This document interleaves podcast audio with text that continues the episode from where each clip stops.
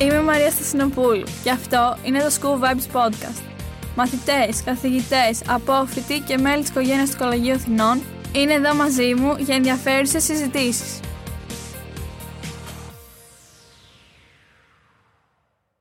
Είμαι εδώ σήμερα με την απόφυτο του σχολείου μας Ελένη Βαρβιτσιώτη, ανταποκρίτρια των Financial Times για Ελλάδα και Κύπρο και σχολιάστρια στο δελτίο του Αντένα. Ευχαριστώ πολύ που είστε σήμερα μαζί μας εδώ. Εγώ ευχαριστώ Μαρία μου για την ευκαιρία. Θα ήθελα αρχικά να πάμε πίσω στα μαθητικά σας χρόνια στο Κολέγιο Αθηνών και θα ήθελα να σας ρωτήσω σαν απόφυτο του σχολείου μας τι είναι αυτό που θυμάστε πιο έντονο από τα χρόνια αυτά; Νομίζω αυτό που κρατάω από το σχολείο πιο πολύ είναι οι φιλίες που έκανα. Σκεφτόμουν ότι το πιο εντυπωσιακό είναι ότι οι κοντινότεροι μου άνθρωποι, δηλαδή η οικογένεια που δημιούργησα εγώ, είναι οι, οι φίλοι μου από το κολέγιο. Νομίζω ότι το, το σχολείο αυτό έχει ένα μαγικό τρόπο να δημιουργεί πολύ έντονους και δυνατούς δεσμούς που αντέχουν στο πέρασμα του χρόνου, έχοντας αποφυτίσει πλέον πάνω από 20 χρόνια. Ε, είναι εντυπωσιακό ότι οι πιο κοντινοί μου άνθρωποι είναι αυτοί από το δημοτικό, από το γυμνάσιο, από το λύκειο, ακόμα και σήμερα. Δεν ξέρω από άλλα σχολεία, γιατί έχω γνωρίσει προφανώς και ανθρώπους από άλλα σχολεία. Ναι. Δεν, ε, δεν έχω δει να έχουν τέτοιους δεσμούς. Και νομίζω ότι το, το σχολείο τους δημιουργεί αυτούς τους δεσμούς.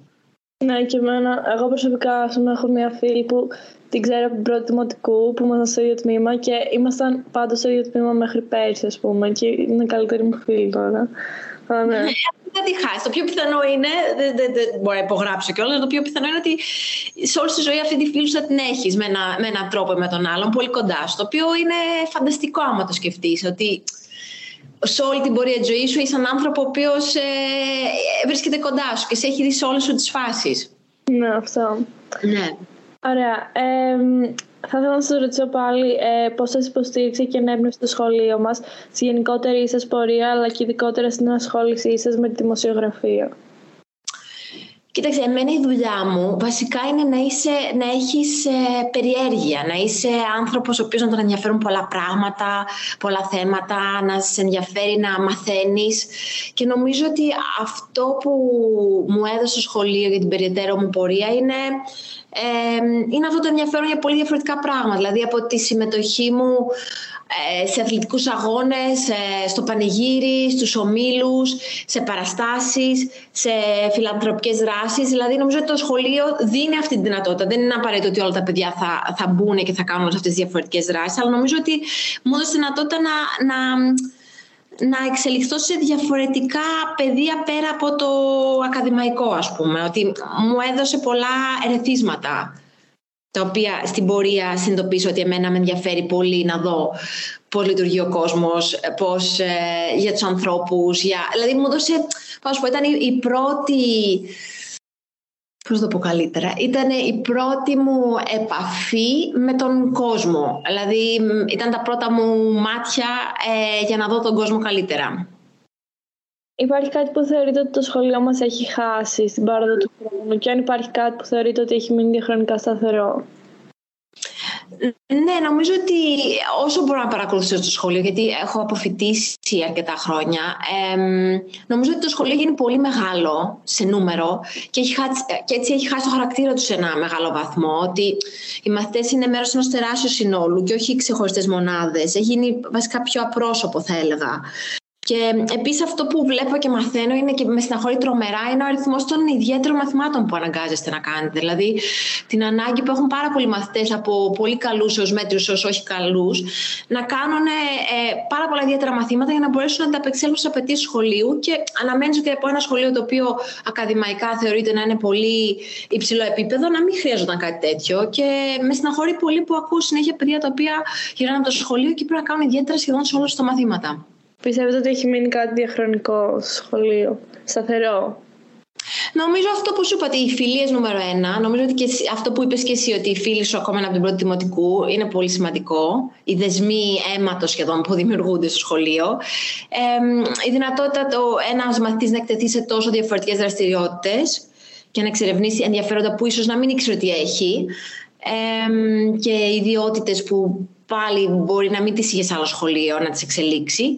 Και νομίζω ότι πολύ σημαντικό είναι το πρόγραμμα υποτροφιών, γιατί φέρνει και μια ισορροπία στο σχολείο, στο μαθητικό σύνολο. Δηλαδή, ε, είναι ένα σχολείο το οποίο είναι πολύ ακριβό, με πολύ ακριβά δίδακτρα, αλλά οπότε προσελκύει ένα συγκεκριμένο προφίλ μαθητών, αλλά με το πρόγραμμα υποτροφιών μπορεί να φέρει ανθρώπους από διαφορετικά, από διαφορετικά μέρη της Ελλάδας, από διαφορετικά υπόβαθρα, τα οποία νομίζω δημιουργούν ένα πολύ σημαντικό ε, μείγμα το οποίο ισορροπεί το σχολείο.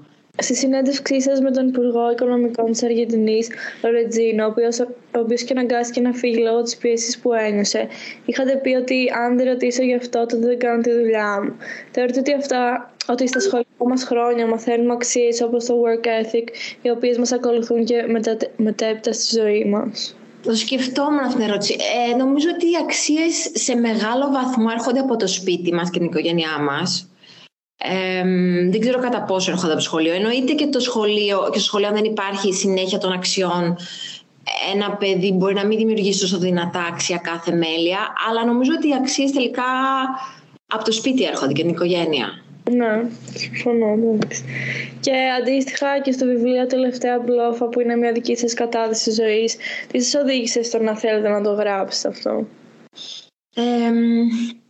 Ο λόγος που ε, το έγραψα το βιβλίο αυτό με τη Βικτόρια Δεντρινού είναι ότι ε, εμείς βρισκόμαστε σαν ανταποκρίτριες ε, Ελληνίδες στις Βρυξέλλες και ζήσαμε από πολύ κοντά όλα τα γεγονότα και παρόλο που, που η Ελλάδα έφτασε πολύ κοντά στο να βγει από την Ευρωζώνη και παρόλο που τα γεγονότα αυτά είχαν γραφτεί σε, σε πολύ μεγάλο βαθμό σε διάφορα μέσα και ξένα και ελληνικά, εμείς θεωρήσαμε ότι υπήρχε η ανάγκη και ήταν κάπως καθήκον μας να πούμε την ιστορία από την αρχή με το πέρασμα του χρόνου, δηλαδή να δώσουμε στους χαρακτήρες και στους πρωταγωνιστές των γεγονότων τον χρόνο και την ε, και την απόσταση που δίνει ο χρόνος για να πούν τα γεγονότα πώς έγιναν και να μην τα πούμε όσο, και να, να τα πούμε όσο πιο κοντά στην αλήθεια γίνεται. Η αλήθεια ποτέ δεν είναι απόλυτη, αλλά αυτό που προσπαθήσαμε να κάνουμε να μιλήσουμε με όλους τους πρωταγωνιστές από, από την Αθήνα, από τις Βρυξέλλες, από το Λονδίνο, από την Ουάσιγκτον, δηλαδή όλοι οι βασικοί άνθρωποι που παίξανε ρόλο στο πώς κρατήθηκε η Ελλάδα στο ευρώ και την περιπέτεια που πέρασε τα τελευταία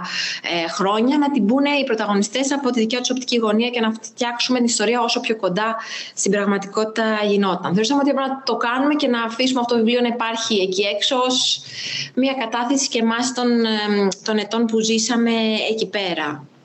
Ναι, κατάλαβα. Πολύ ωραίο είναι αυτό. Και τέλος, σαν από αυτό το σχολείο μας, ποια συμβουλή θα δίνατε στα παιδιά που είναι ακόμα μαθητές; Θα έλεγα να ακολουθήσουν αυτό που λέει η καρδιά τους και όχι αυτό που λένε οι γονείς και οι καθηγητές τους. αν κάτι δεν το αγαπάς, ε, δεν θα μπορέσεις ποτέ να είσαι καλός σε αυτό. Οπότε ε, ακολουθείς αυτό που λέει η καρδιά σας, γιατί μόνο έτσι θα είστε χαρούμενοι και όλα θα πάνε καλά. Και θα είστε και καλοί και σε αυτό. Οπότε μην ακούτε τους άλλους, ακούσετε την καρδιά σας. Αυτή είναι η συμβουλή μου. Τέλος, σε ευχαριστώ πάρα πολύ. Είμαι η Μαρία Στασινοπούλου και αυτό είναι το School Vibes Podcast. Join me!